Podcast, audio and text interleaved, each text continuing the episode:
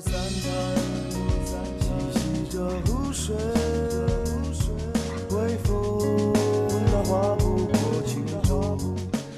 继续文娱世界观，咱们来关注科幻作家刘慈欣。最近啊，是受邀担任了某投资机构的首席畅想官。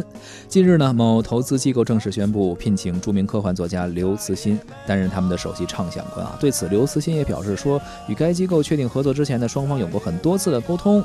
虽然呢，双方看似在两个完同完全不同的领域，我们都知道刘慈欣是一位科幻作家哈，呃，但是呢，他说啊，他们发现说，我们都是科技的这么一个呃。推崇者吧，都是科技迷，呃，都凭借着对未来旺盛的好奇心、想象力呢，呃，和探索欲啊，想去在各自的领域吧进行深耕细作。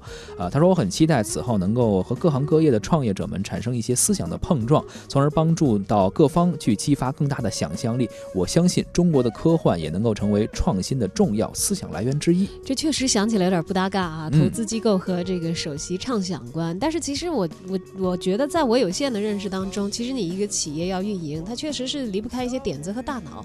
但是所谓有没有首首席畅想官这个职务，我觉得倒可能是广告的是个概念，对对，更明显一些。毕竟刘慈欣大刘自己就已经是一个大 IP 的招牌了，是吧？一副有想象力著称，而且他又有这个扎实的科幻作品，呃，作为他这个人设的坚实的基础，也曾经连续十二次获得中国科幻文学创作的最高奖银河奖，也被誉为了中国当代科幻第一人。所以他这个首席畅想官，在提不提供新的畅想，其实。这都已经是一块很好的广告招牌了，对吧？是，而且不用新的畅想。这个现在你突然说到这儿，我就想起这《三体》之前是获得了雨果奖啊，也是中国科幻文学的里程碑。哎呀。大家还很期待他赶紧拍成电影呢哈，现在一直是没有什么新的新的消息，不知道这个资本是不是要注点资把这个电影先给拍出来。现在看来，这个首席畅想官似乎是另外的一个职责，啊但是我们也没在这个企业中，也并不知道。对。而这次的这个投资机构的合伙人呢，在谈到合作的时候就说了，说这个科幻的文学创作呀，投资和创业乍看是三项不同的事儿，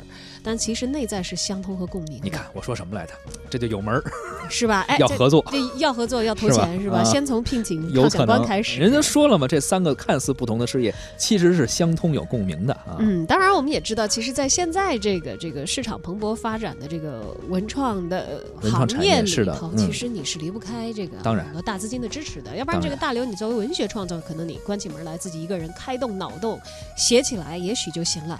但如果要实现这个《三体》，你看此前也讲到了，光是一个版权售卖就涉及很大的金额，你要在。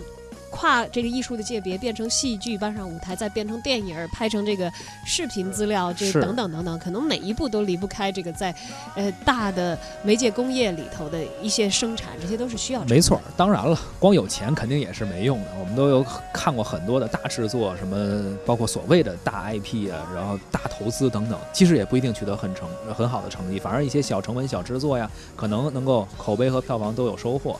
所以说呢，呃，科幻作家也好，或者或者说这些作品也好，包括有资本也好，最需要的还是什么？还是优秀的电影人，还是需要踏踏实实的啊，有匠人精神的这种电影人把作品做好。我们也看看这个合作啊，畅想观能够给呃这些科幻作品也好，或者说未来新的一些影视方面也好，文创方面也好，带来怎样的畅想？